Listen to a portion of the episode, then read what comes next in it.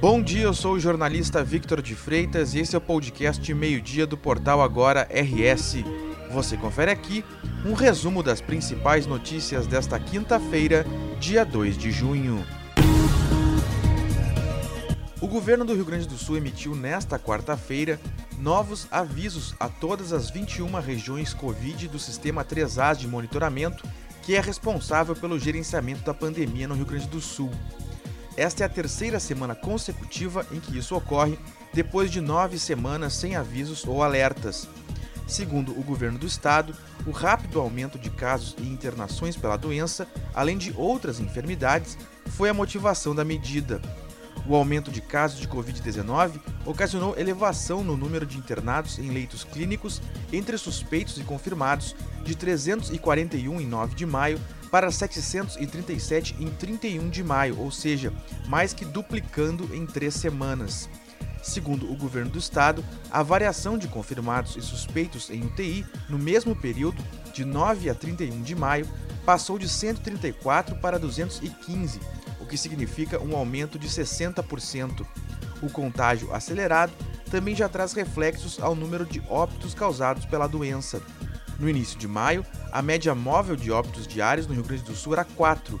Na última semana deste mês, a média móvel diária subiu para 8. O governo do estado reforça a importância da vacinação e do uso de máscaras. Moradores do bairro Jardim Aparecida, em Alvorada, região metropolitana de Porto Alegre, trancaram uma rua e atearam fogo em uma casa na noite desta quarta-feira. O ato foi um protesto pela morte de uma criança ocorrida na terça. A residência que foi incendiada seria do padrasto da menina. A Polícia Civil abriu inquérito para investigar o caso. A criança foi levada pelo padrasto até uma unidade básica de saúde, mas já estava sem vida. Os profissionais de saúde perceberam diversos hematomas no corpo da criança. A Brigada Militar foi acionada pela unidade de saúde. Mãe e padrasto foram encaminhados para a delegacia de polícia, onde foram ouvidos. Por não ser possível determinar quando ocorreram as lesões, acabaram liberados. Eles afirmaram que a menina tinha histórico de convulsões e que os hematomas seriam consequência de brincadeiras. Afirmaram ainda que a pequena teria sofrido uma fratura no braço durante uma queda de bicicleta. O corpo da criança foi encaminhado para a realização de exame de necrópsia. O laudo deve ficar pronto em até 30 dias. A partir do laudo pericial, a Polícia Civil deve avançar na investigação para saber se houve realmente agressão contra a criança. A Polícia Civil Gaúcha realiza nesta quinta-feira uma operação contra suspeitos de roubarem carros de luxo e dinheiro de um médico de Porto Alegre. A ação desta quinta tem como objetivo a busca de provas e a identificação do terceiro suspeito de participação no crime. Outros dois já haviam sido presos no interior paulista assaltando um hotel.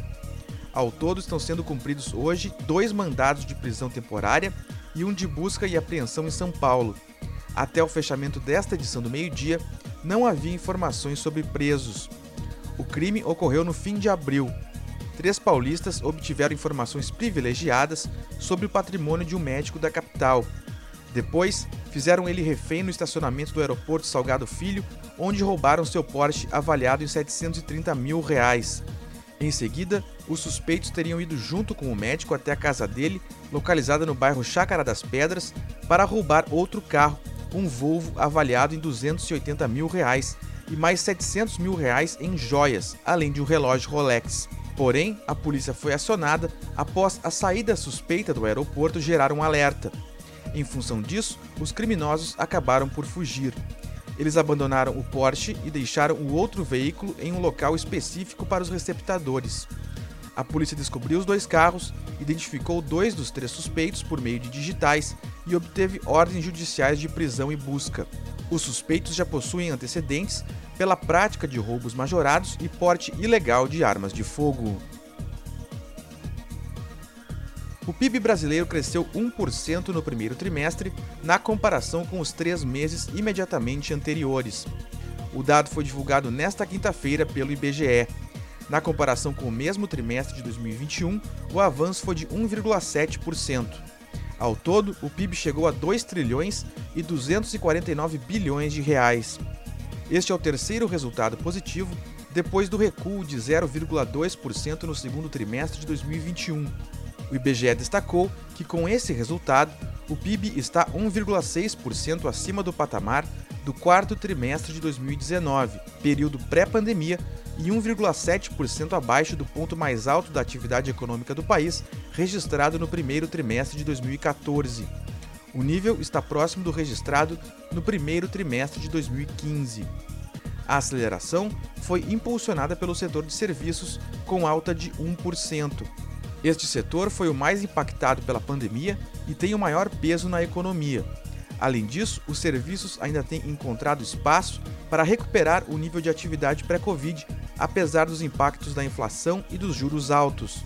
Nos outros setores, houve queda de 0,9% na agropecuária e 0,1% na indústria. No que diz respeito às despesas, o consumo das famílias cresceu 0,7% e o do governo subiu 0,1%. Já os investimentos tiveram queda de 3,5%. A massa de ar polar segue atuando com força no Rio Grande do Sul nesta quinta-feira. Em algumas regiões, o tempo fica instável. O dia começou bastante gelado no estado. Mesmo assim, o sol apareceu em algumas áreas. Já na região norte, região metropolitana, serra e litoral norte, a nebulosidade predomina e há possibilidade de pancadas de chuva. Amanhã, a atuação de uma área de alta pressão deixa o tempo firme em todas as regiões, com sol entre nuvens. As temperaturas ainda não variam muito ao longo do dia. A tendência é que no sábado à tarde as chuvas retornem a partir de áreas da fronteira oeste. Esta edição do meio-dia chegou ao fim. Mantenha-se informado em agora no rs.com. Obrigado pela companhia e até o meio-dia de amanhã.